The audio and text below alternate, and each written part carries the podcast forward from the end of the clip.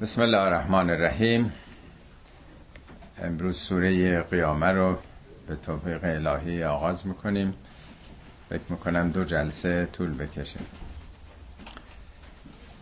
خب همونطور که می‌دونید بارها خدمتون ارز کردم قرآن با موضوع آخرت آینده قیامت آغاز شده.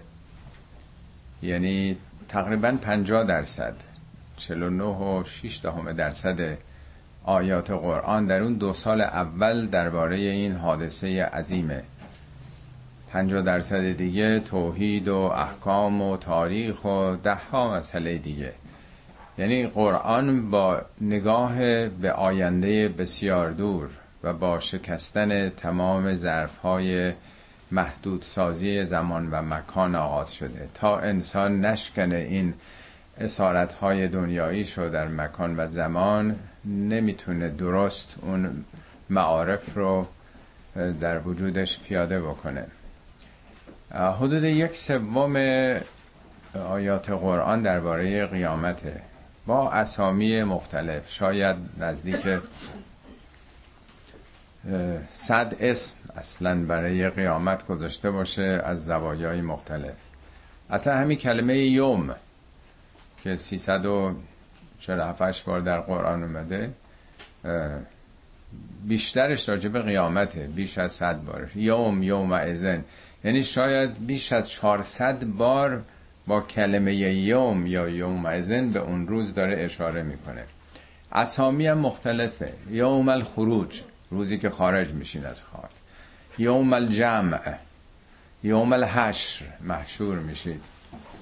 یوم تقابن روزی که انسان ها احساس مقبون بودن باختن می‌کنن همونایی که بد عمل کردند و همونایی که خوب عمل کردند احساس می‌کنن که کاشکی بهتر عمل می‌کردیم. یا یوم الحسرت روزی که هر کسی حسرت می‌خوره. اسامی متعدده. یوم الاخرت مثلا. یوم البعث.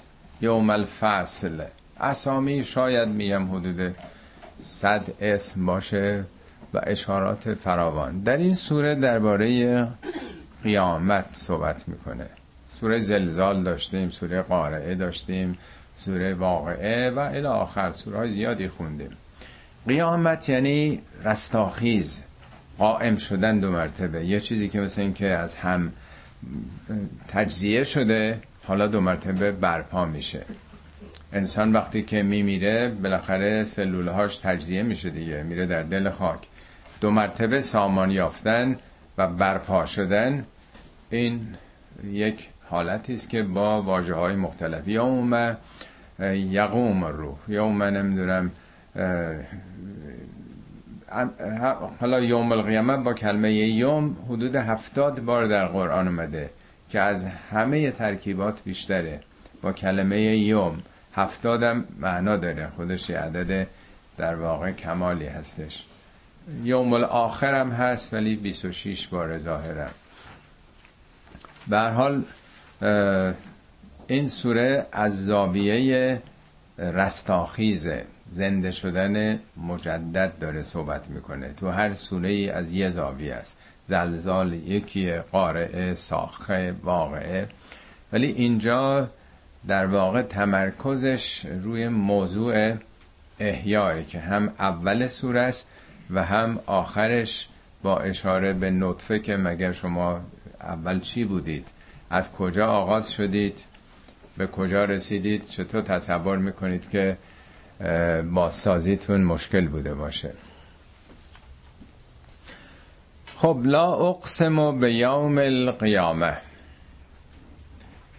در قرآن هرگز گفته نشده اقسمو من سوگند می‌خورم. نه بار آمده لا اقسمو لا اقسمو به مواقع نجوم به موقعیت های ستارگان سوگند نمی‌خورم. یعنی انقدر مهمه انقدر عظیمه. به خاطر همین بعضی گفتن لا اقسمو تأکیده. لا اقسمو مثلا خوندن. لا اقسمو به ما تبصرون و ما لا تبصرون. به اون چه که می‌بینید و اون چه که نمی‌بینید. اون چه که نمی‌بینیم هزاران برابر بیشتر از اون چیزی است که می‌بینیم.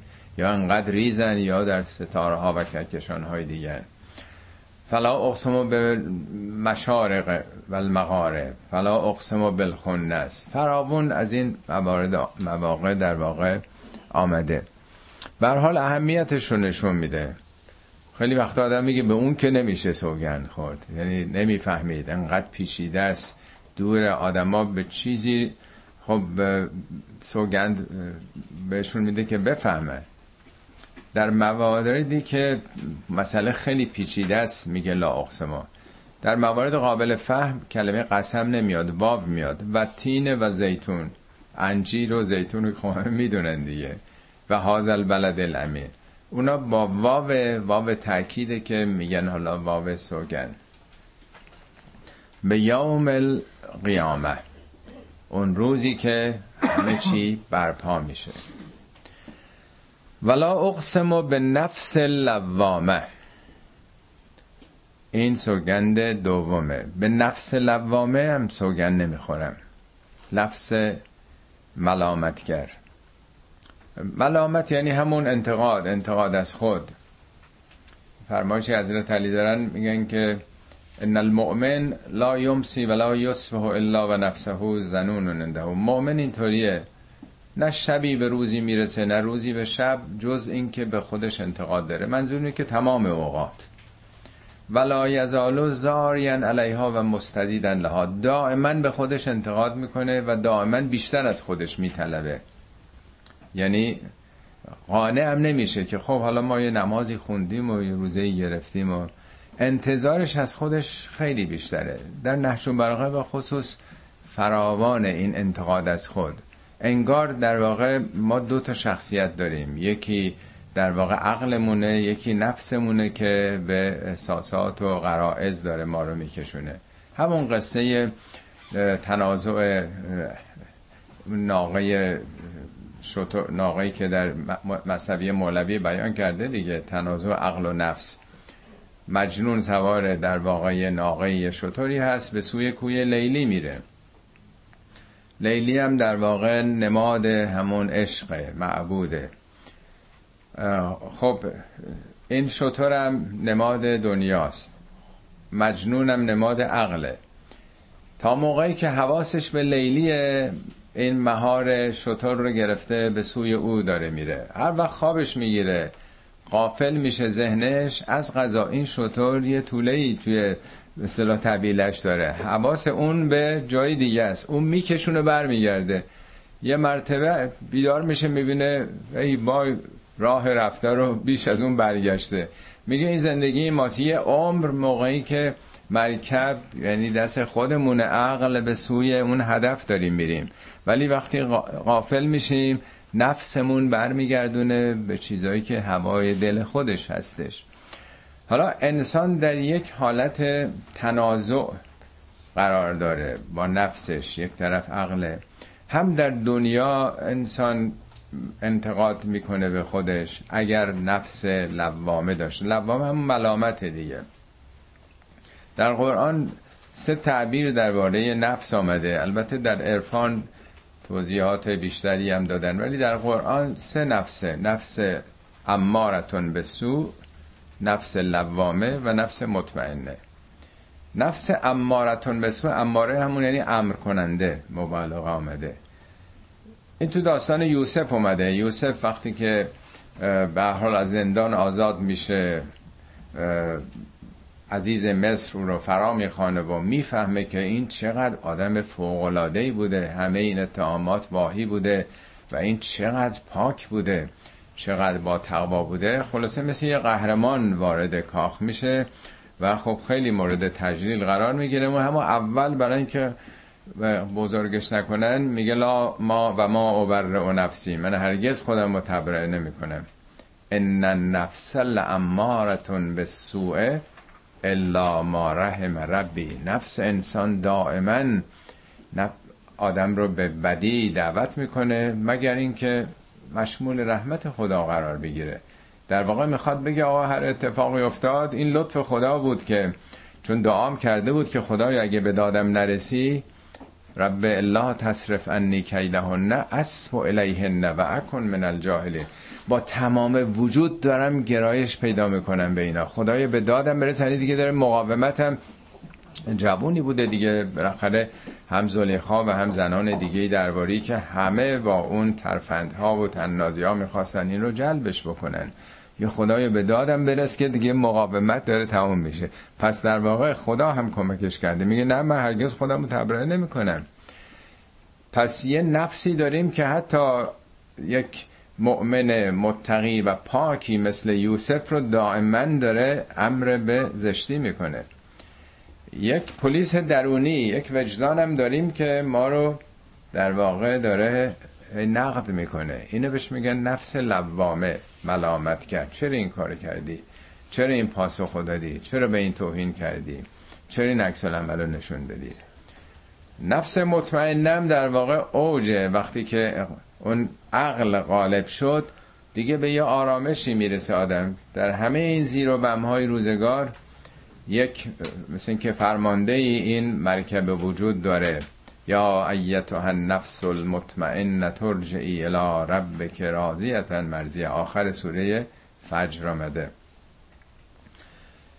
خیلی ها این رو در واقع مستاق خیلی بارزش رو امام حسین می‌دونن که با چه آرامشی در شب آشورا در در واقع ظهر آشورا در تمام مراحل خونسرد خوشحال آرام اصلا تزلزلی در او و یارانش پیش نیامد. این دیگه آدم به یه مرحله می‌رسه که همه چی براش همه چی خوبه دیگه. باغ سبز عشق را کوبی منتهاست جز غم و شادی در او بس میبه هاست اصلا از غم و شادی میگذره دیگه. عاشقم بر قهر و بر لطفش به جد. بل عجب من عاشق این هر دو زد. اما اینجا مسئله نفس لوامه رو نه در ملامت های دنیایی بلکه در ارتباط با آخرت مطرح می‌کنه. اوج ملامت اونجاست. خب دیگه گذشته دیگه. همون ملامتی که آخر سال وقتی که خب بر حال سال تحصیل تمام میشه. امکان بازگشت نیست. یک کسی که نتونسته قبول بشه نتونسته به هدفی که می‌خواسته برسه. چقدر خودشو ملامت می‌کنه؟ تو امکان بازگشت که نیست دیگه. بازگشت ملامت عظما آخرته که دیگه عمر مجدد به کسی نمیدن. دیگه امکان بازگشت به دنیا نیست. بنابراین نفس لوامه در ارتباط با قیامت اینجا معنا پیدا می‌کنه که ملامت واقعی مونه. در قرآن بارها گفته که انسانها شیطان رو ملامت می‌کنن. ولی شیطان پاسخ, می، پاسخ میده که لومو انفسکم خودتون رو ملامت کنید. چرا منو ملامت می‌کنید؟ فلا تلومونی منو ملامت نکن. لومو انفسکم. خدا شما رو هدایت کرد. خدا راه سعادت رو نشان داد. منم شما رو دعوت کردم. فاخلفتکم. ولی خلاف کردم. یعنی فریبتون دادم. من هیچ تسلطی بر شما نداشتم. و ما کان لی علیکم من سلطانه من که تسلطی نداشتم. الا ان دعوتکم. من فقط دعوت کردم. خدا دعوت کرده بود شما رو. کی گفت منو شما اجابت بکنید؟ شما اجابت کردید. این همه ندای دعوت تو جهان بود. مگه نمیگه ان الله خداوند شما رو دعوت می‌کنه رسولش دعوت می‌کنه لیوهیکم عجیب داعی الله. اجابت کنید دعوت کننده خدا رو. بارها در قرآن اومده در دنیا تنین های زیادی هست. ما خیلی دعوت ها میشیم. همه جا که نباید رفت. یعنی می‌خواد بگی ریشش خودتون بودین. چرا می‌خواین فرافکنی بکنین تقصیر کسی دیگه بندازین؟ الا اقسم به نفس لوامه خب حالا وارد مسئله چون موضوع قیامته وارد این پندار انسان میشه. ایه سبال انسانو آیا انسان این چنین میپنداره؟ این چنین حساب می‌کنه؟ بارها این جمله ایه سبال انسان در قرآن اومده. خیلی چیزاست که ما خیال می‌کنیم. ما چنین میپنداریم. به حساب ما روی تصورات ما چنینه. ولی هرگز اینطوری نیست. حسابگری های انسان رو ببینید در قرآن از موضوعات قابل مطالعه است که چه تصورات و پندارهایی ما داریم که الزامن با حقیقت منطبق نیست. یکی از اونها اینه ایحسب الانسان الان نجمع ادامه آیا انسان میپنداره که ما استخوناش رو جمع نمی کنیم؟ منظور از استخوان استخوانهای پوک شده پوسیده شده و خاک شده است. بالاخره اول گوشت آدم پوسیده میشه و بعد از حالا نمی‌دونم 50 سال 100 سال هزار سال که بگذره دیگه اونا نمیمونن دیگه. همه چی پوسیده میشه دیگه. میگه فکر می‌کنه که امکان بازسازی و نوسازی این استخوانهای پوسیده شده نیست. حداقل در ده آیه قرآن میگه اعزا متنا آیا ما وقتی اینجوری مردیم و کنا ترابن وقتی خاک شدیم اعنا لمبعوسون ما دو مرتبه برانگیخته میشیم؟ با تعجب می‌گفتن. آخه چطور ممکنه که یه همچین اتفاقی بیفته؟ از قول مشرکین معاصر پیامبر یا مشرکین معاصر پیامبران دیگه بارها به زبانهای مختلف این تکرار شده. بنابراین این یک امر انسانیه که باور نمی‌کردن. هنوزم هم اینطور که دو مرتبه ما زنده بشیم. کلمه انسانم در این سوره از کلمات کلیدیه. سوره قبلی که خوندیم اسمش اصلا انسان بود دیگه. ولی تو اون سوره فقط دو بار کلمه انسان اومده. تو این سوره شیش بار اومده. از همه سوره های قرآن به طور نسبی بیشتره. البته یه سوره از سوره اسراء سوره 17 قرآن. یکی بیش از این سوره است. هفت بار اومده. ولی حجم اون سوره بیش از ده برابر این سوره است. طبیعیه ولی به طور نسبی بگیریم در این سوره ده بار از اون بیشتره. بنابراین میشه گفت که از نظر نسبی هیچ سوره ای در قرآن مثل این سوره روی موضوع ارتباط انسان با رستاخیز صحبت نکرده. شش بار اومده هر دفعه از یه زاویه ای این ناباوری انسان به تجدید حیات. بلا قادرین علا ان نسوی بنانه. بله فکر می‌کنین که چطور ممکن آدم دو مرتبه زنده بشه وقتی مرد و پوسیده شد؟ ما قادریم بر اینکه حتی سرانگشتانش رو هم یعنی این خطوط سرانگشتان رو هم بازسازی بکنیم. بنان این انگشتار سرانگشتان میگه چند سال به نظرتون میاد که مسئله انگشتنگاری مطرح شده؟ آیا صد سال پیش دویست سال پیش انگشتنگاری بوده؟ کاملا یه امر مربوط به زمانه ماست. من گمان نمی کنم یعنی از موقع که سواد همه گیر شد و باید ثبت و ضبط می‌شد دولت ها مسئله انگشتنگاری رو کسی توجهی نداشت که تو دنیا نه تنها دنیای فعلی از ابتدای خلقت آدم تا حالا دو نفر خطوط سرانگشتانشون یکی نیست. حالا بعد فهمیدن که خطوط چشم هم همینطوره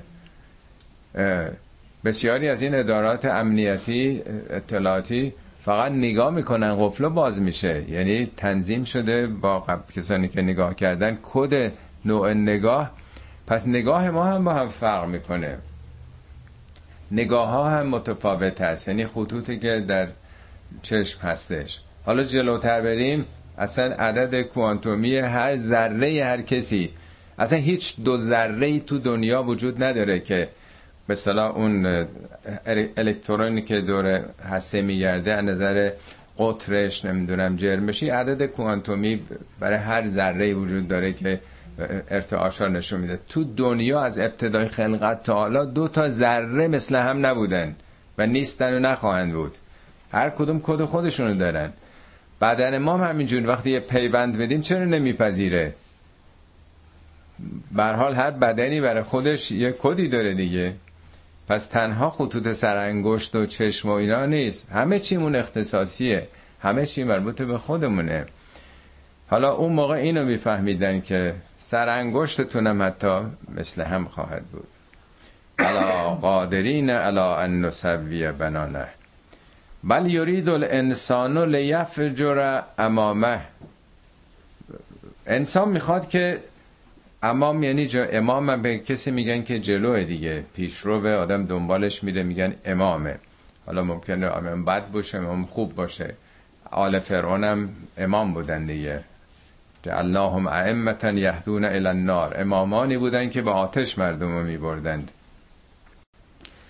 پس امام میشه جلو. لیفجر امامه یعنی جلوشو. جلوشو می‌خواد بشکافه انسان. حالا بعضی از این لیفجره گفتن لابد می‌خواد فسق و فجور بکنه. می‌خواد آزاد باشه که هر کاری دلش می‌خواد بکنه. ولی لاقل زواهر آیاتی همچی چیزی رو نشون نمیده که می‌خواد چون می‌خواد هر کاری دلش می‌خواد بکنه قیامت رو قبول نمی‌کنه. قیامت رو قبول نمی‌کنه برای اینکه هیچ وقت ندیده اونایی که مردن. بارها به پیامبر می‌گفتن که اگه میگی زنده میشه خب پدر بزرگمونو پدرمونو. مردگان یکیشو زنده کن ببینیم که میشن یا نمیشن. یعنی مشکلشون این استبعاد این مسئله بوده که وقتی مرد چیزی چگونه زنده میشه. به نظر بنده اینجوری میاد. البته نظر دیگه. حالا خودتون انسان می‌خواد جلوشو بشکافه. یعنی می‌خواد همه چی رو کشف بکنه همه چی رو بفهمه. عجله داره. زود و زور و ضربتی. همه چی رو می‌خواد. خیلی زود خیلی به صلاح سریع قاطع مسلط بشه برم. مثل بلدوزر می‌خواد جلوشو بشکافه. یه سوره دیگه هم داشته میگه میگه که از تو پیامبر راجب قیامت سوال می‌کنن. میگه انهم یرونه بعیدا خیلی دور می‌دونن و نراها غریبن. ما خیلی نزدیکش می‌بینیم. شما دور می‌بینین. میگه یک یک روز نزد خدا مثل هزار سالی است که شما میشمارید. نه که هزار سال دقیقا باشه. می‌خواد بفهمیم که اینکه جهان در شیش روز خلق شد نه که شیش تا بیست و چار ساعت. ولی یرید الانسان لیفجر امامه یسأل ایان یوم القیامه کیه؟ یوم القیامت کیه؟ زود مثلا بهش بگن که حالا مثلا دو ماه مثلا چند روز دیگه است چهار سال دیگه است ده سال دیگه است. می‌خواد زمانشو بفهمه جلوشو بشکافه یعنی آینده رو در واقع اون غیب و پرده غیب رو درک بکنه. و یه اشارات کوتاهی فقط می‌کنه. فاذا برق برق البصر موقع که چشم خیره بشه. وقتی که آدم در برابر یه خطری قرار می‌گیره چارچشمی مثل یه چیزی اتفاق بیفته آدم وحشت می‌کنه می‌خواد با تمام چشم ببینه خطر رو. سفیدی چشم بیشتر دیده میشه. مثل اینکه چشم برق می‌زنه. یعنی می‌خواد بگه این حادثه حادثه شوخی نیست که حالا کی قیامت؟ مثل اینکه فرض کنید یه جای طوفانی آمده حالا میگذرونیم دیگه نه؟ چشم ها خیره خواهد شد.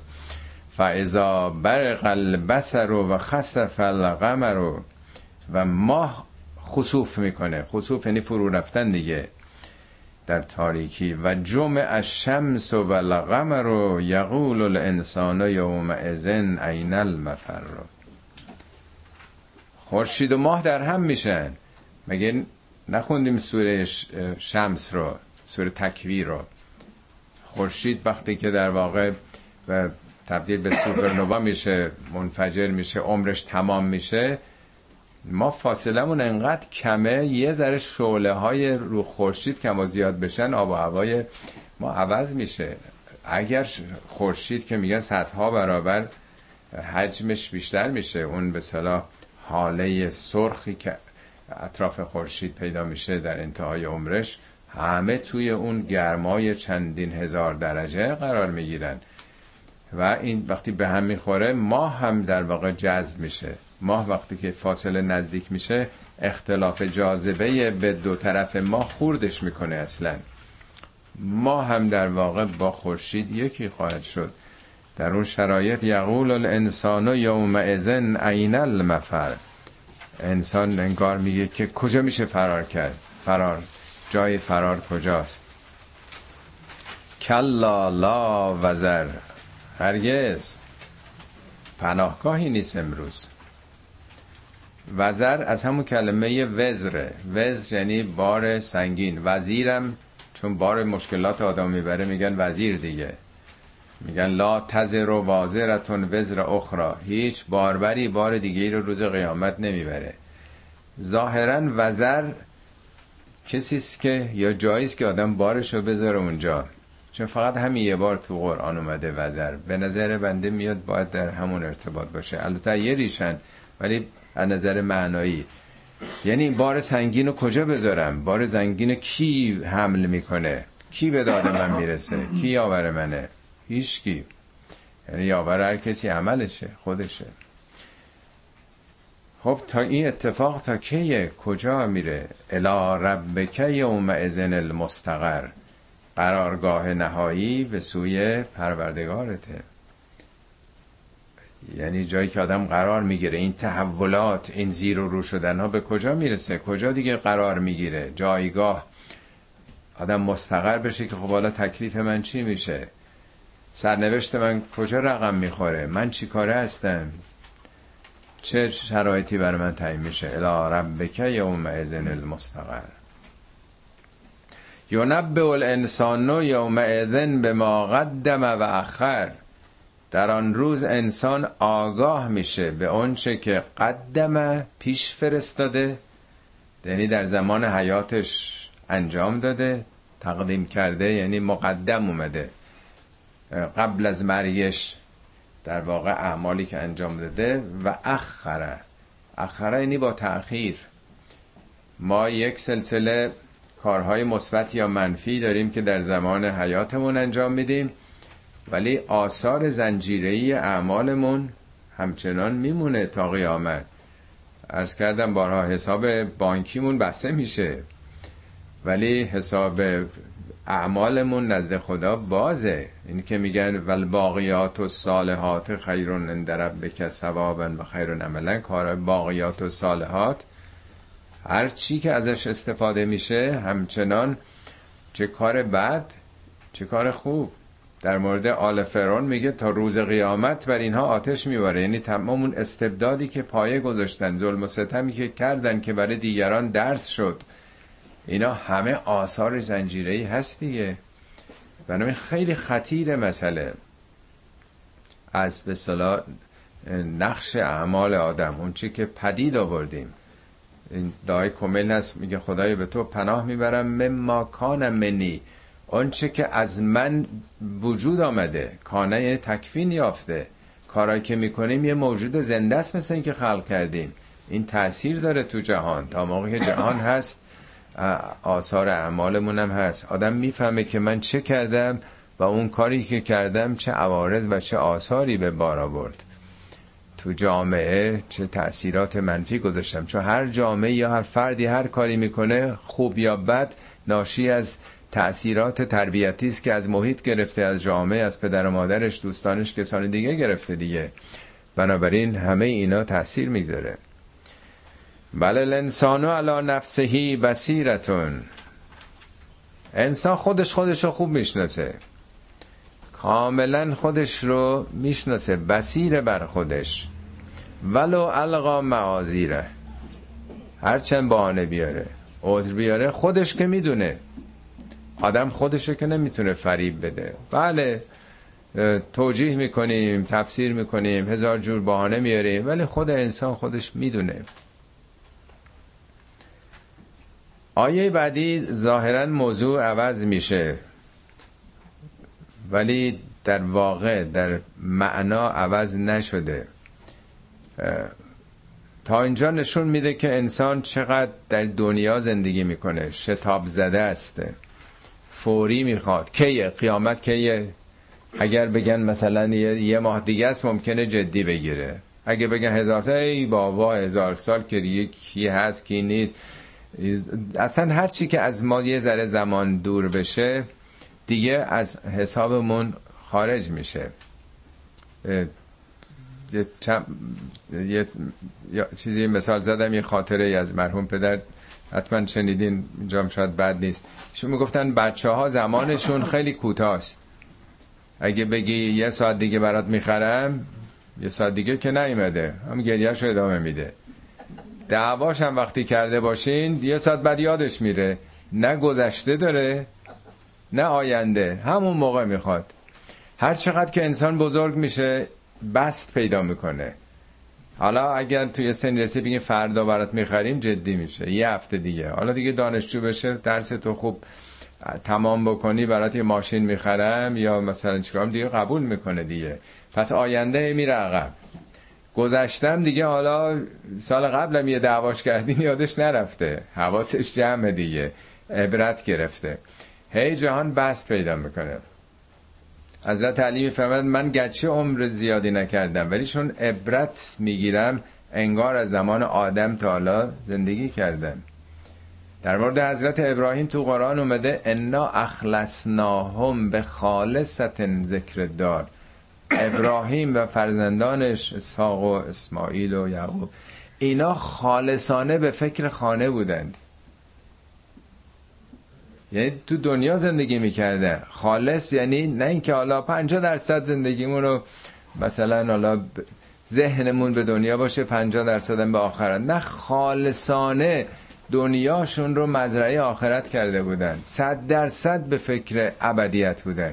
وقتی اون عظمت ها رو آدم می‌بینه به فرمایش حضرت علی میگه من تعجب می‌کنم از کسی که بهش رو باور کرده خوابه. از کسی که جهنم رو باور کرده خوابه. یعنی انقدر اون طرف عظیمه انقدر مهمه که برای ابدیت آدم چه سرنوشت پیدا می‌کنه نمی‌تونه باری به هر جهت بگذرونه. پس مسئله شتاب ماست و اسارتمون در بعد زمانه. و مکانی که زندگی می‌کنیم. حالا اینجا یه عجله ای رو از پیامبر میگه. پیامبرم یه بشر بود. انا بشرون مثلکم. این احساسات شامل پیامبرم خب میشه. احسانی در دنیا دیدن. بارها به پیامبر میگه لا تستعجل لهم. انقدر عجله نکن. اینی که جمهوری اسلامی هم میگن که ما اگه شده با زورم می‌خوایم یه دیره به بهش ببریم. پیامبر ولی نه اینکه با زور بخواد ببره. یعنی دوست داشته که زودتر این مردم ایمان بیارن. میگه هر چقدر تو عجله بکنی تا اون آمادگی رو کسب نکرده باشه نمیشه. این عجله جز ذات انسانه. خداوند با حضرت موسی قراری گذاشته که بیا در کوه تور. موسی زودتر میره. میگه و ما عجله کرد یا موسی چه عملی باعث شد که تو عجله کنی؟ یعنی قرار نبود حالا بیایی. یعنی یه دورانی مثلا نه اینکه با خدا ملاقات حضوری گفته بودم برا مثلا راز و نیاز. میگه عجل تو الیک رب ترزا من عجله کردم تا رضایت تو رو جلب بکنم. یعنی عاشقه. یعنی نمی‌تونه سب بکنه. یعنی یه کسی که به یه چیزی شیفته است علاقه منده صبر نداره. هی می‌خواد برسه. آدم بستگی به اینی که با کسی ملاقات داره کیه؟ یک کار اداری اجباریه؟ یا نه دوست داره؟ حتما ببینتش. اصلا دو ساعت زودتر میره اونجا. خب پیامبرم وقتی بهش وحی می‌شد شیفته بود. اینو می‌خوام شعر بکنم با دیگران. بگن. زودتر می‌گفت. آیه بعد که ادامم داره تو دنباله سوره لا تو حرک بهی لسانک لتعجل بهی. زبان تو حرکت نده که عجله بکنی برای خواندنش. ان علینا جمعه و قرآنه. جمع کردن در ذهن تو خواندنش با ماست. فاذا قرعناه فتبع قرآنه. وقتی ما خوندیم تو از خواندن ما تبعیت کن. خب دقت بکنید. قبلا هم داشتیم تو سوره تاها اونجا می‌گفت لا تعجل بالقرآن. قرآن به معنای مستره یعنی خواندن. عجله نکن برای خواندن. من قبل ان یغزا الیک وحیه قبل از اینکه وحی تمام نشده نگو. وقتی که آدم یه چیز خیلی مهمی کشف می‌کنه مثل اینکه صبر نداره. همون موقع می‌خواد بگه اینو. صبر کن یواش. بذار وحی تمام بشه. این ش... به صلاح این عشق و شیفتگی است که پیامبر داشته. و قول رب زدنی علما. از خدا بخوا علم تو زیاد کنه. آرام پله پله. اینجام همونو میگه. اصلا من نمی‌خوام زبون تو حرکت بدیم. ما وقتی که می‌خوایم حرف بزنیم مغزمون اراده می‌کنه که این کلمات رو بگو. به سرعت برق داره از حافظه می‌کشه جلو فرمان میده و حرکات لب و دهان و هنجره و الله اکبر از این پیچیدگی ها به پیامبر میگه لازم نیست تو اصلا اراده بکنی که حرف بزنی. لا تحرک بهی لسانک اصلا زبون تو حرکت نده که بخوای اینو بگی. ان علینا جمعه و قرآنه.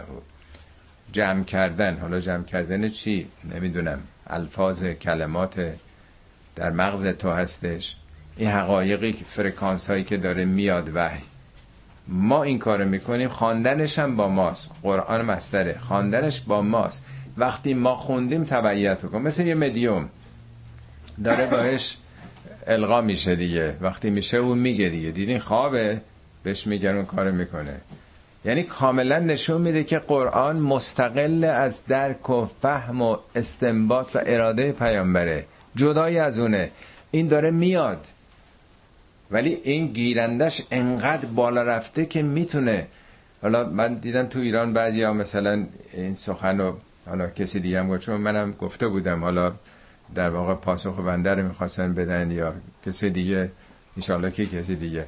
گفتن مثلا بعضی ها مقام پیامبر رو در حد یه گیرنده رادیو تلویزیونی آوردن پایین. بله. کسی بتونه گیرنده خدا باشه. اسوات خدا رو بگیره یه کار همه هست؟ این باید خیلی بالا رفته باشه که اون امواج وحی بگیره. این پایین آوردن مقام پیامبر نیست. این پیامبر تونست انقدر اوج بگیره. ثم دنا فتدلا انقدر بالا رفت انقدر نزدیک شد انقدر نزدیک شد. فکان قاب قوسین و ادنا مثل دوتا دایره. فاوها الى عبدهی ما اوها. تونست وحیو بگیره. ما کذب الفؤاد ما رعا اونچه که فعادش نیروهای درونی دید اشتباه نکرد. ما زاغ البصر و ما تقا چشم بصیرتش نلغزید. اشتباه ندید. خطای باصره نبود. میگه افتمارونه علی ما یرا درباره اون چیزی که او داره می‌بینه دارید باهاش بحث می‌کنید. می‌بینه نه با چشم ظاهری. میگه ولقد رآه نزلتا اخرى. لقد رعا من آیات ربه الکبرى بزرگترین آیات رو او دید با دلش در واقع. حالا اینا که دیگه در واقع نیست که خودش استنباطی کرده یا انسان برداشتش از کلام خدا این بوده. اتفاقا جالب اون دوتا آیه آخر سوره 72 سوره چیز میگه که نه تنها پیامبر ما هر رسولی فرستادیم یسلک من بین یدیه و من خلفه رسدن ما یه رسدی فرستادیم یعنی سیستم مراقبت و کنترل از جلو و از پشت. یعنی از جبرئیل از جبرئیل که به پیامبر نازل شده جبرئیل واسطه بوده و پیامبر که به مردم یعنی پیامبر این وسط در نظر بگیریم یعنی وحی که خداوند به جبرئیل داده. جبرئیل به پیامبر رسونده. استنباط جبرئیل از کلام خدا نبوده. عینا منتقل کرده. اون چیزی هم که پیامبر گرفته از جبرئیل به مردم رسونده اونم عینا رسونده. میگه ما یه مکانیزمی قرار دادیم. برای چی؟ لیعلم ان قد ابلغوا رسالات ربهم. تا مطمئن بشیم که رسالات پروردگار ابلاغ شده. آیا کلامی که خود پیامبر همینجوری به نظرش رسیده ابلاغ کلام خداست؟ پس این کلام الله نمیشه گفت کلام پیامبره. لیعلم قد ابلغوا رسالات ربهم. رسالات رب رو داره میگه نه سخنان و برداشت ها و درخشش های مثلا ذهنی خودش. و احاطه به ما لدیهم خدا احاطه داره در به تمام وجود او. و احسا کل شیء عددن عدد و جزئیات الفاظ و همه چیش هم می‌دونه. اگه ممکنه که پیامبر از ذهن خودش چیزایی گفته باشه و انتقال داده باشه افکار زمان خودش رو. فاذا قرأناه فتبع قرآنه ثم ان علینا بیانه آنگاه ثم عطف تراخی یعنی به تدریج. بیانش هم با ماست. این حقایق در شب قدر بر پیامبر نازل شد ولی در طول 23 سال بیان شد. حالت تنظیم پیدا کرد. اینم باز با خدا بود که دو مرتبه شب قدر مثل که به اون کانسپت به اون درک و فهم کلی رسید ولی در طول زمان دیگه 23 سال این حقایق به صورت تنزیلی تدریجی بر جامعه اسلامی مثل برفی که بر سر قله کوه هست یک بار باریده در زمستان ولی در طول تابستان آینده خورده خورده اینا آب میشه. تمام قنوات و رودخانه ها رو به تدریج پر می‌کنه و تشنگان رو در طول تابستان سیراب می‌کنه. بسم الله الرحمن الرحیم. دومین جلسه بررسی آیات سوره قیامت.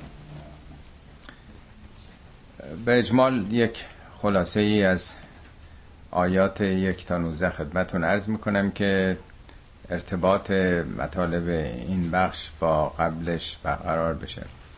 سوره قیامت ارز کردم محورش درباره قیامت رستاخیز برپا شدن.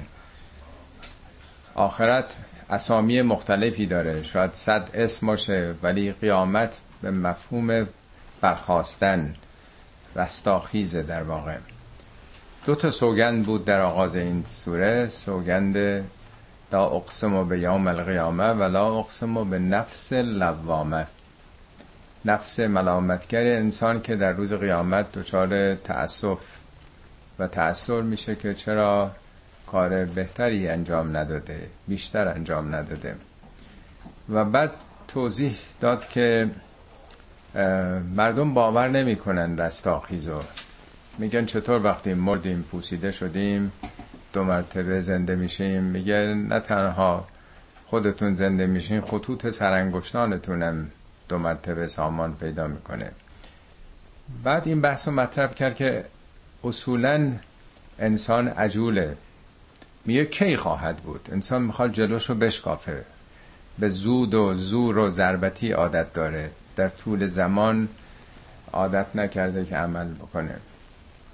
و بعد توضیحات مختصری اشاراتی به تحولاتی که در آستانه قیامت میشه داد و, و بعد اینکه چطور انسان به اعمالش آگاه خواهد شد و در آخرین بخش که به نظر یعنی در ظاهر چنین میامد که مطلب عوض شده درباره پیامبر بود که شتاب نکن عجله نکن در خواندن وحی. اونچه که به تو وحی میشه خواندنش با ماست. ما جمع می‌کنیم و به زبانت میاریم. هر وقت ما خواندیم تو از خواندن ما تبعیت کن. خب توضیح دادم که این در ارتباط با همون قضیه کلی قیامته. انسان چون عجول شتاب زده است. همه چی رو فوری در زمان کوتاه مدت می‌خواد. حتی کسی مثل پیامبر هم در وحی چون اشتیاق داره ذوق داره که اونچه که دریافت کرده زودتر به مردم برسانه تعجیل می‌کنه. یعنی میگه خلق الانسان من عجل انسان از عجله آفریده شده. انسان بد و خوبش دیگه فرقی نمی‌کنه. همه ما اسیر زمان و مکانیم. در یک لحظه ای در واقع عمر صد سالمونم به فرض اگر بکنیم بیشتر نیست. حالا این آیه دنبال همون اشاره به یک شتاب پیامبر در کار خیر حتی خواندن و تلاوت کتابه که عرض کردم جلسه گذشته که پیامبران دیگه هم همینطور.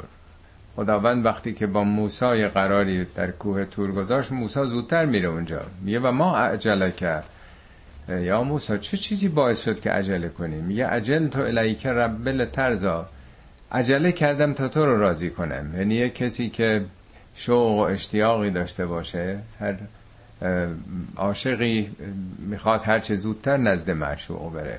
اینا همه طبیعیه. در این اولین آیه این بخش اشاره می‌کنه که شما اصلا عاشق عاجله هستید. یکی از اسامی دنیا عاجله است. چون همه چیش با شتاب میگذره. به سرعت میگذره دنیا. جای دیگه قرآن هم داره سوره قبلی که خوندیم. انسان سوره انسان آیه 27 بود. میگه ان هؤلاء یحبون العاجله اینا اینا عاجله رو دوست دارن. و یذرون وراءهم یوما ثقیلا. یه روز سنگینی رو رها کردند. یعنی روز بسیار مهم. ثقیل یعنی با ارزش. چسبیدن به همین دنیا یک ابدیتی رو رها کردن. اینجا هم باز همونو میگه میگه کلا بل تحبون العاجله. کلا یعنی این چنین نیست که بی حساب و کتاب باشه. تحبون مزاره شما یک سره پیوسته به دنیا چسبیدید. همین دنیا رو در واقع دوست دارید. البته خداوند میگه که هر کسی که دنبال دنیا بره میدیم بهش. من کان یرید العاجله هر کی این عاجله رو اراده بکنه عجلنا له فیها ما نشا ما مجله می‌کنیم براش. یعنی به همون نسبتی که او سرعت می‌گیره برای رسیدن به اهداف دنیایی ما موفقش می‌کنیم در همون اهداف. می‌خواد به هر ثروتی برسه هر قدرتی برسه. ما جلوی کسی رو نگرفتیم. لمن نشا طبق یه مشیتی برای کسی که تلاش بکنه. و من اراد الاخره کسی اگه آخرت رو اراده بکنه و سعالها سعیها سعی متناسب با آخرت هم بکنه سعی اونها هم به نتیجه خودش می‌رسه. کلا نومد ما همه رو امداد می‌کنیم. هم دنیا پرستان و هم آخرت طلبانو یعنی اهداف روشنه. من مقصد رو گفتم که هر کدوم از این راه به کجا می‌رسه. هر کدوم راه که شما می‌خواین انتخاب بکنید من کمکتون می‌کنم. خب کلا بل توبون العاجله و تذرون الاخره آخرت رو به حال خود رها کردید معطل گذاشتید. شبیه این خیلی تو دنیا آمده. میگه ول آخرتو خیرون و ابقا. در حالی که او بهتره و او باقی میمونه. دنیا که باقی نمیمونه. میگه شما اینو دوست دارید. یا ارزیتون بالحیات دنیا. آیا راضی شدید به همین حیات دنیا نزدیک؟ در حالی که آخرت اساسی تره در واقع. یا اینجا میگه یعلمون ظاهرا من الحیات دنیا و هم من الاخرت غافرون به همین ظواهر دنیا علمشون در همین حده قافلن از آخرت. یا میگه که بله الذین یستحبون الحیات دنیا علی الاخره. اونایی که زندگی دنیا رو بیشتر دوست دارن چیزی که موقته بهش چسبیدن. این در واقع یک وصف کلی انسان هاست. حالا از آیه بعد به مرحله بعد می‌پردازه. وجوه یومئذ ناظره. وجه ظاهرا صورت دیگه روی آدمه. ولی در قرآن به معنای روی کرده دله ابراهیم میگه که نی وجه تو وجهی للذی فطر السماوات والارض. من وجه هم و متوجه اون کسی کردم که آسمان ها و زمین آفریده. یه مدتی متوجه ستاره ها بود. می‌بینه ستاره افول می‌کنه. میگه نه این ماه مهمتره. ماه خالقه. میره سراغ ماه. بعد می‌بینه اونم افول کرد. بعد میگه خورشید. نه این بزرگتره نورانی تره بعد که می‌بینه اونم افول کرد میگه من چیزی که افول بکنه دوست ندارم.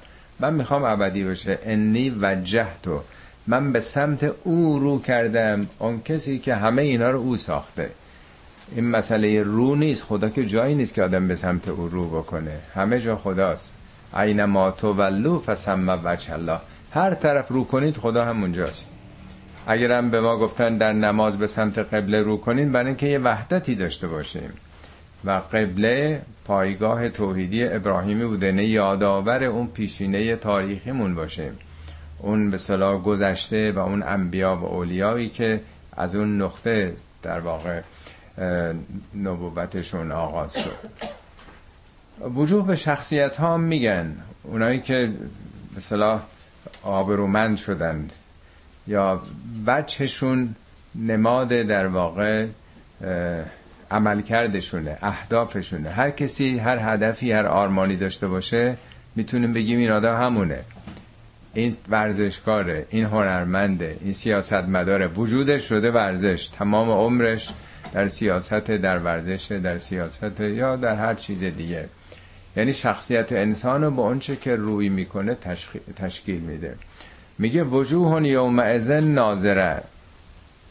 شخصیت هایی یا روی هایی یا انسان بر حسب اینکه به چه چیزی رو کرده بعضیا روی کردشون براشون چه چیزی به بار آورده؟ ناظره.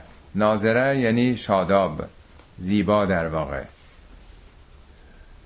وجوه یومئذ ناظره. چهره هایی با تراوتن. حالا نه اینکه زیبایی ظاهری تراوت ظاهری. یعنی نشاط از درونشون میباره. الا ربه ها ناظره.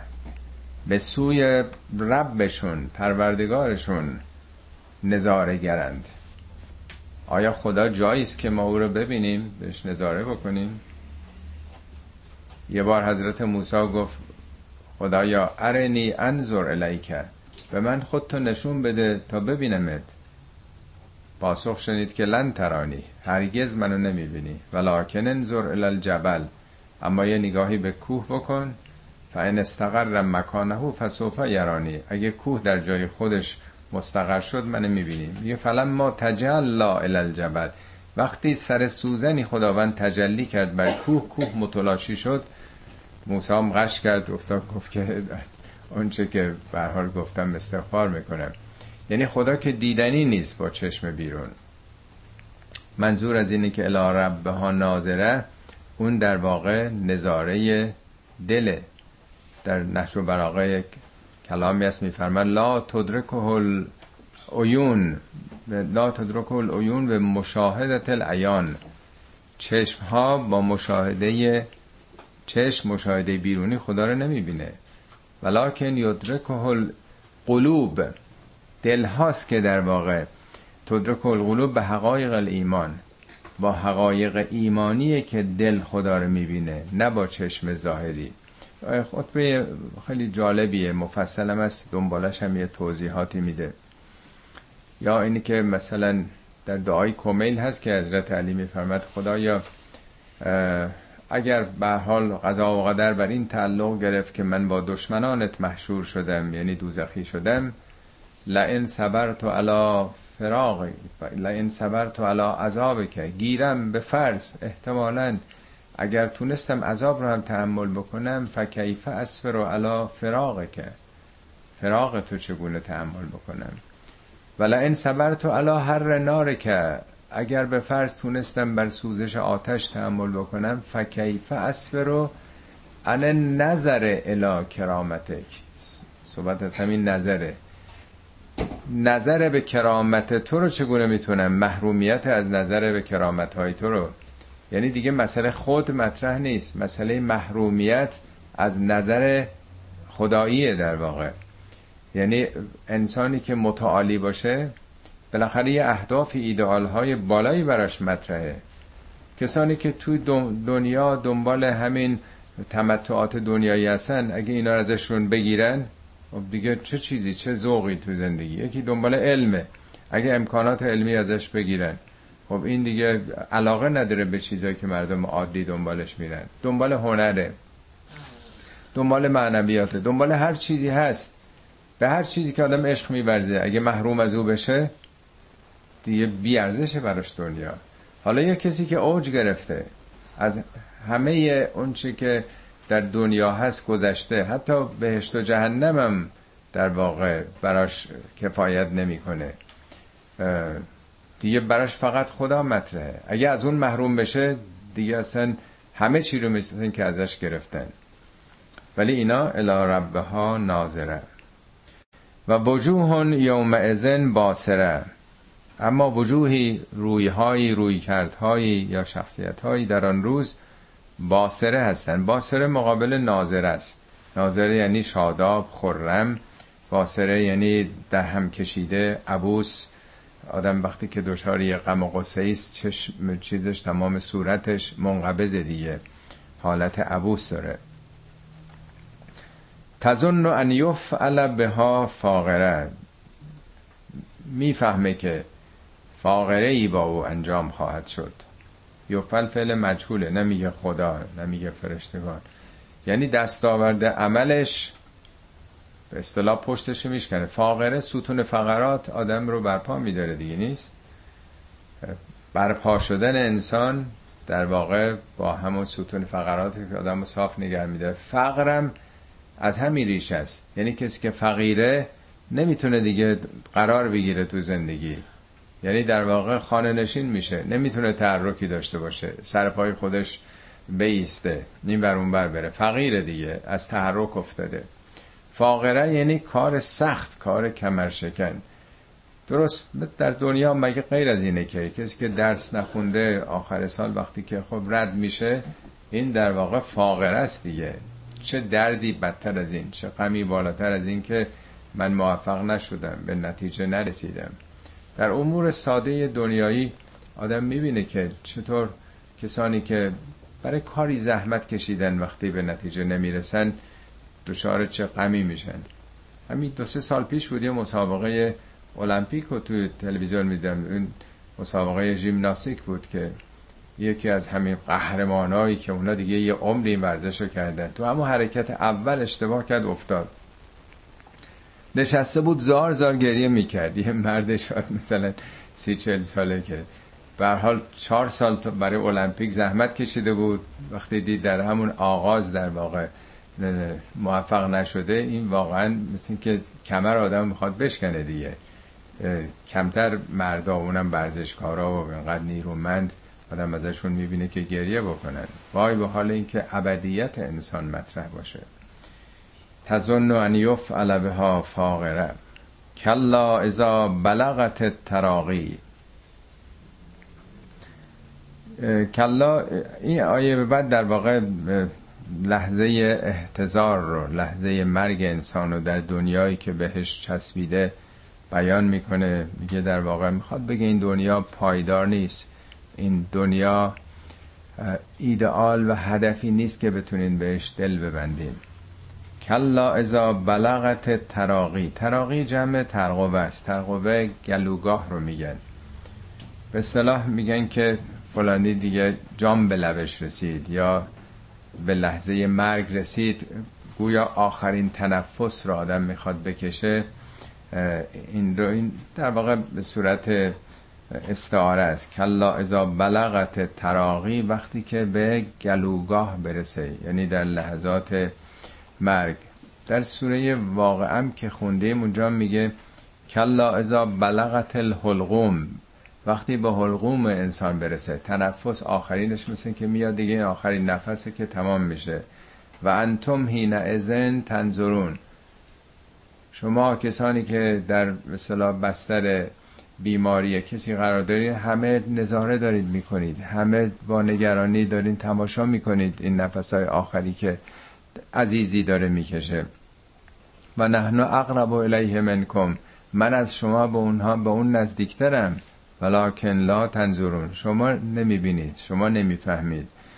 بعد میگه که خب اگه فکر می‌کنید بازگشتی نیست برگردونین جانش رو. یعنی در واقع می‌خواد بگه که رای دوری هم نمیره نزد ما داره میاد. شما با تمام تلاش در واقع می‌خوان جان اون رو حفظ بکنید شبیه این که از سخنان حکیمانه حضرت علی است. این قسمت رو براتون بخونم. مفصله ولی یه دو سه خطه شد میگه چه بیمارانی که با دستهایت تیمار داشتی و چه دردمندانی که پرستاری کردی. برای آنها شفا طلبیدی و از پزشکان وضع بیماریشان را پرسیدین. همه این تجربه رو داریم یا خودمون یا نزدیکانمون. دیدیم که در به در آدم میگرده هر دکتری رو هر جا بگیره هر دوایی رو میشه پیدا کرد. از پزشکان وضع بیماریشان را پرسیدی اما نه داروی تو درمانشان کرد و نه گریه هایت سودی داشت و نه نگرانی هایت کاری پیش برد. نه به خواست خود رسیدی نه توانستی مرگ را از آنان دور سازی. دنیا از مرگ او برای تو عبرتی گذاشت که مرگ تو مرگ او را ماند. یعنی همه اینا عبرته که چه تلاش هایی آدم در اون ماه ها هفته ها روزهای آخر می‌کنه با تمام وجود اشک میریزه ناراحته یه عزیزی پدری مادری یا فرزندی میگه همتون شاهد این صحنه ها بودید. عزیزترین عزیزانتون با تمام تلاش ها با تمام خرج هایی که کردین بهترین بیمارستان ها بهترین پزشکان بهترین امکانات ولی از دست رفته. چرا به چیزی که دوام نداره اعتبار نداره موقته چسبیدید و ابدیت رو زندگی جاوید رو در واقع ندیده می‌گیرید و رها کردید. کلا ازا بلغت تراقی و قیل من راق و گفته میشه که راق یعنی نجات دهنده شفا بخش. یعنی همه در واقع دارن می‌بینن تماشا می‌کنن وضع اون عزیزشون و بیمار. همه در واقع مثل این که دنبال یه نجات بخشن. بارها دیدین که این در واقع در هر خانواده در هر فامیلی هم هست. کسانی که مشکلات لاعلاج بیماری های لاعلاج مثل سرطان دارن. هر جای دنیا بگن به هر قیمتی آدم حاضر خونش هم بفروشه تمام دار و ندارش هم بده برای اون عزیزی که که خرج بکنه. با اینکه مطمئن آدم نیست. جاهای مختلف دنیا چه دکانهایی هم به وجود آمده چون می‌دونن که در اینجور مواقع مردم دریغ ندارن از خرج کردن. ده ها نوع در واقع کیموتراپی وجود داره برای انواع سرطان ها یکی از سودآورترین در واقع رشته های پزشکی همین داروهای جدیدی است که کسانی تجربه می‌کنن روی صدها نفر آزمایش می‌کنن. بعضی از این آمپولایی که در واقع فقط قدرت بدن رو مقاومت بدن رو زیاد می‌کنه اگه بیمه آدم نداشته باشه هر دونش پنجاه هزار دلاره. این در واقع ایمینوتراپی ها اینا فوق العاده گرونه. ولی باز آدم می‌بینه که با تمام این تلاش ها آخرش بنبسته. آخرش نمیمونیم در این دنیا. اونجاست که ندا میاد که من را کی نجات بخش؟ و زن انه الفراق. اونجاست که می‌فهمه که دیگه موقع فراغ خدافزیه در واقع. هنگام جداییه. ولتفت ساق به ساق. ساق ببینید وقتی که ما حرکت می‌کنیم در از دور وقتی می‌بینه که داره راه میره یا میدوه آدم مثل قیچی حرکت های پا رو فقط می‌بینه دیگه. از ساق هم می‌بینه. این قسمت های بالا چون پشت سر همه خیلی دیده نمیشه. این فاصله پا. وقتی این دوتا ساق به هم برسه این نماد اینی که از حرکت افتاد دیگه. ایستاد دیگه. بل تفت التفات یعنی جمع شدن پیچیدن. دوتا ساق به هم می‌رسه دیگه. یعنی دیگه تمام شد دیگه. توقف. حالا به جایی که بگه قلب از کار افتاد اون دیده نمیشه. قلب نماد حرکت نیست ما نمی‌بینیم. پلکشش میفته ضربان قلب تمام میشه تنفس هم تمام میشه. ولی هیچ کدوم اینا دیده نمیشه به جز پلک. ولی از پا افتادن یعنی دیگه تمام شدن. ساقها به هم رسید دیگه. والتفت ساق به ساق الى ربک یوم ازن المساق. مساق هم مستر همون سوقه. این ساق و سوق و همه اینا حرکت دیگه. ساق پا چون باش حرکت می‌کنیم. بازارم به این دلیل که مردم رفت آمد می‌کنن میگن سوق دیگه نیست. معنای ساق یعنی حرکت. با ساق پاس که حرکت می‌کنیم سوق بازار مساق یعنی سوق دادن حرکت کردن. آبم که در سرازیری و شیب جاری میشه میگه یسوق الماء الالارض جروز سوق میدیم حرکت دادن در واقع. به چه سیاقی یعنی به چه روشی سوق دادنی؟ الا ربک یوم ازن المساق. کجا میره انسان؟ روز قیامت کجا سوق داده میشه انسان؟ این سوق دادن دیگه پای خودمون نیست دیگه. یعنی نیروهایی مثل اینکه فرشتگانی عواملی انسان رو به جای دیگه. کجاست؟ الا ربک. خدا جاییه؟ خدا هیچ جا نیست. الا ربک یعنی چی؟ خدا که نقطه ای نیست که به سوی او بریم. یعنی به سوی کمال. یعنی دنیا که تمام نشده یه پله دیگه هست. اون پله چیه؟ بازم کماله. اون شعر مولوی که از جمادی مردم و نامی شدم از نما مردم ز حیوان سر زدم. هی دونه دونه مراحل مختلف. توقف نشده. از جماد تبدیل به گیاه شده. گیاه هم برای خودش یه عالمیه. مرحله بالاتر حیوانه.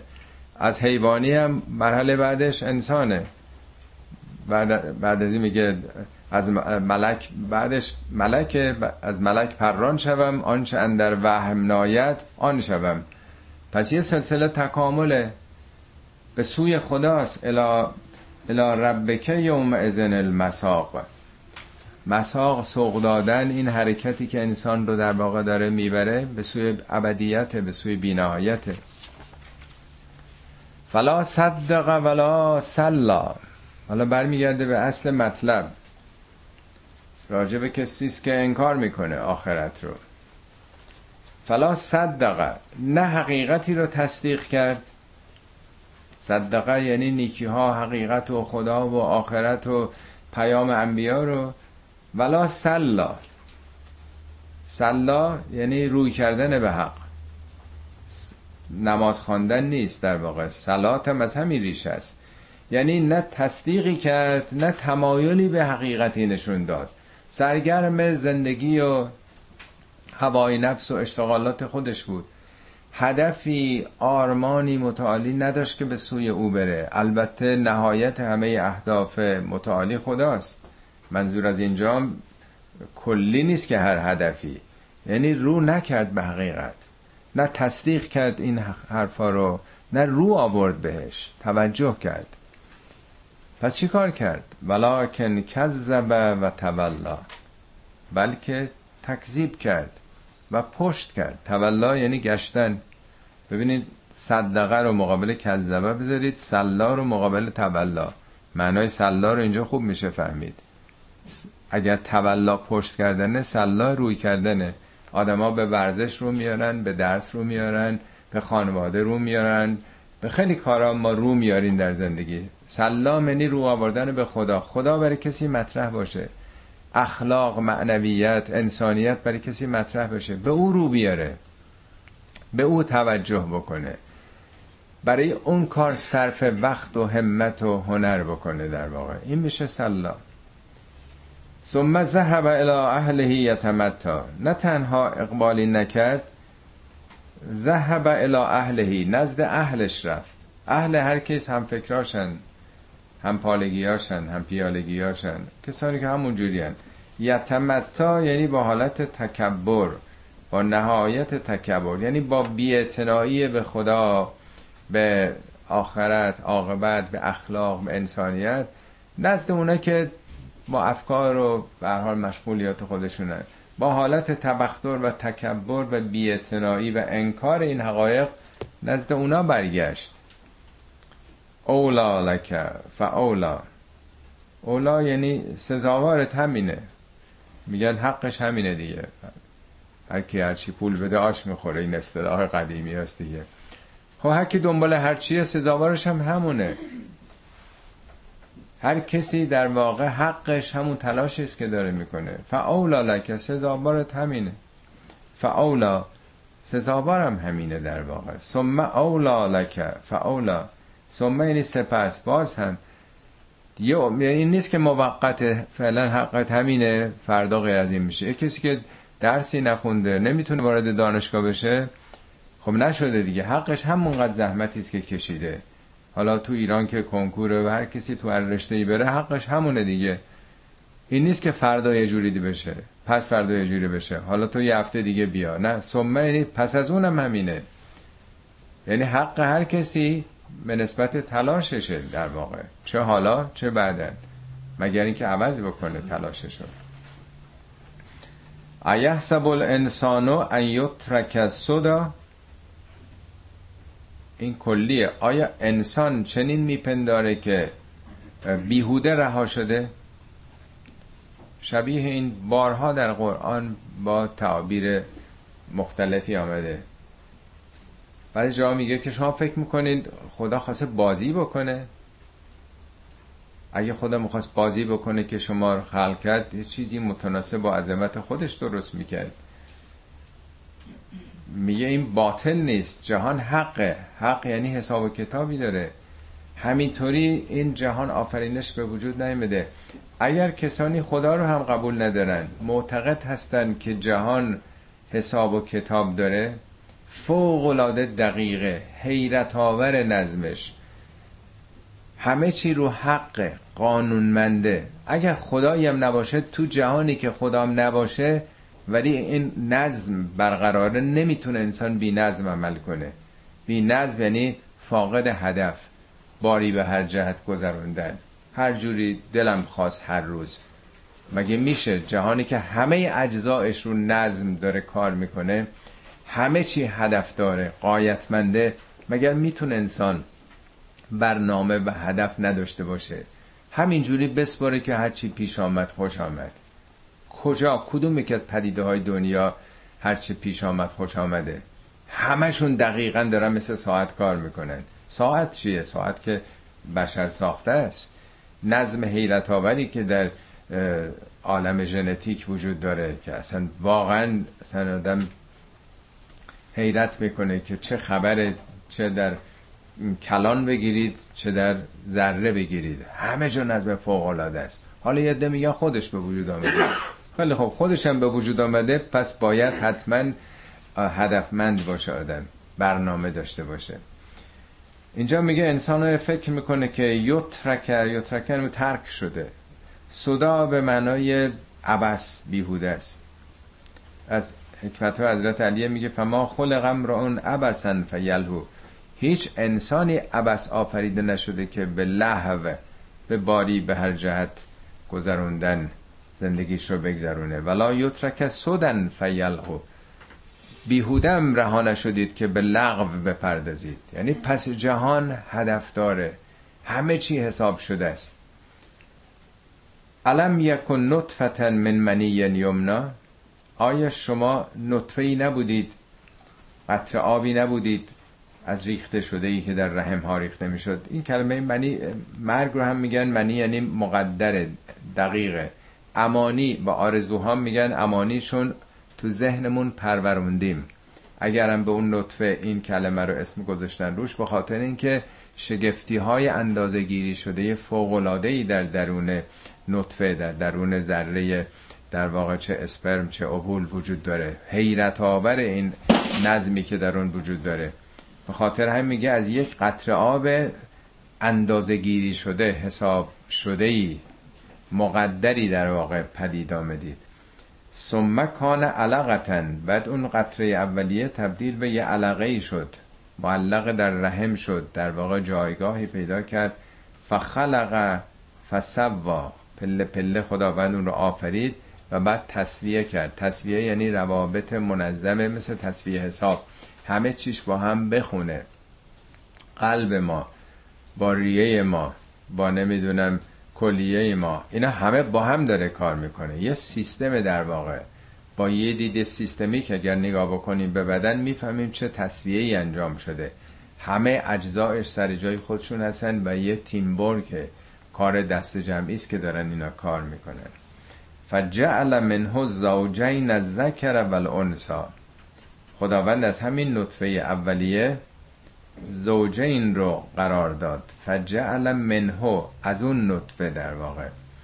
ببینید وقتی که این اسپرم و اوول ترکیب میشن این فعلا یکیه. بعد از او یا به مذکر میشه یا مؤنث دختر میشه یا پسر میشه. از اون واحد اولیه است که تقسیمات سلولی آغاز میشه. زوجین ذکر و الانسا هم در مورد هر حیوانی هر موجودی که در این زمان پدید میان مسئله زوجیت مطرحه و هم در طول تاریخ تاریخ تحولات طبیعی زمین. وقتی به عقب میریم می‌بینیم زوجیت یه امر بسیار جدیده در کره زمین. شاید حدود دو میلیارد سال دو میلیارد سال در زمین گذشته زوجیتی وجود نداشت. بعدا به صورت ساده زوجیت ها پدید آمد. حتی گیاهان در واقع روی شاخه روی بدنه نر و ماده بودن زوجیت یک امر متأخر در واقع جدیده. به خصوص زوجیتی که به انسان منتهی شده از حدود 20 میلیون سال پیشه در موجودات قبل از انسان. این نوع در واقع پیشرفته تر زوجیت. حالا اونا که متخصصا خودشون خیلی بهتر می‌دونن. من فقط یه اشارات ظاهری از این مطالب رو دیدم این برون بر. ولی به هر حال ایجاد زوجیت یک در واقع جهش یه متاسیون در آفرینشه که از اون به بعد یه مرتبه تیکاف کرده خلقت. یعنی این انتقال ویژگی های در واقع کروموزوم های X و Y یا نر و ماده دو تا تجربه رو وقتی با هم ترکیب کرده آفرینش خیلی شتاب گرفت در طول تاریخ بعد از پیدایش زوجیت.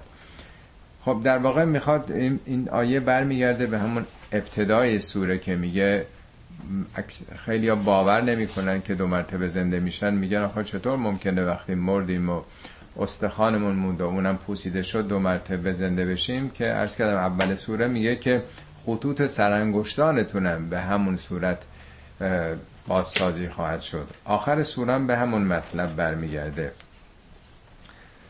میگه مگه کجا به وجود آمدید که باور نمی کنید دو مرتبه؟ شما کجا بودید؟ اول خاک بودید دیگه نیست؟ من منها خلقناکم. از خاک ما شما رو آفریدیم و فیها نوعیدکم. در دل خاک میبریمتون و منها نخرجکم تارتن اخرى بار دیگر هم از همین خاک در میایید مواد عالی درون خاک که تبدیل به سبزیجات شده به میوه شده حیوانات هم خوردن تبدیل به گوش شده. همه چی از خاک در اومده. همه مواد عالی در دل خاکه. خاک حیات گیاهی و حیات حیوانی رو پدید آورده. تبدیل به انسان شده. بعدم دو مرتبه رفتیم تو خاک. خب همه اینا هستش. باز دو مرتبه کسی که یه بار این کار کرده باشه یه بار ساخته باشه برای بار دوم که آسونتره.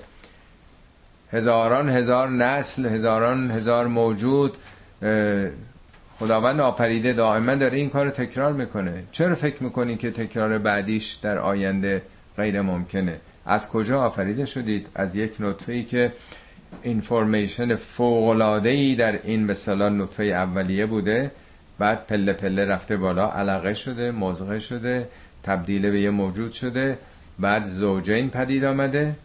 علیس ذالک به قادر علا ان یحیی الموتا الیس یعنی آیا نیست ذالکه یعنی این. این اسمشو هرچی می‌خوان بذارید. اسمشو بذارید خدا اسمشو بذارید طبیعت اسمشو به قول استیون هاکینگ بذارین نیروی جاذبه جهان آفرید. هر چی می‌خوان اسمشو بذارید. اون عاملی که هر چی بهش باور داریم شما رو ساخته آیا اون عامل قادر نیست که مرده ها رو دو مرتبه زنده بکنه. عاملی که میلیارد ها میلیارد بار این کارو کرده بازم نمیشه. چرا فکر می‌کنید که دو مرتبه تجدید حیات ممکن نیست؟ ابتدای سوره صحبت قادر بود دیگه نیست؟ میگه هوال قادر رو نیست؟ اول گفت که اون خداوند قادره بر اینکه سرانگشتانتون رو هم در واقع خطوط انگشتان رو دو مرتبه بازسازی بکنه. آخر سورم به این اسم خدا نام قادر بودن خدا که قادر به معنای قدر و اندازه است نه به معنای نیرو در واقع. ما در فارسی قادر و نیرومند می‌گیریم ولی قدر و اندازه یعنی نظام بخش بودن. همه چی رو رو هندسه و نظم و دقتی آفریدنه. صدق الله العلی العظیم.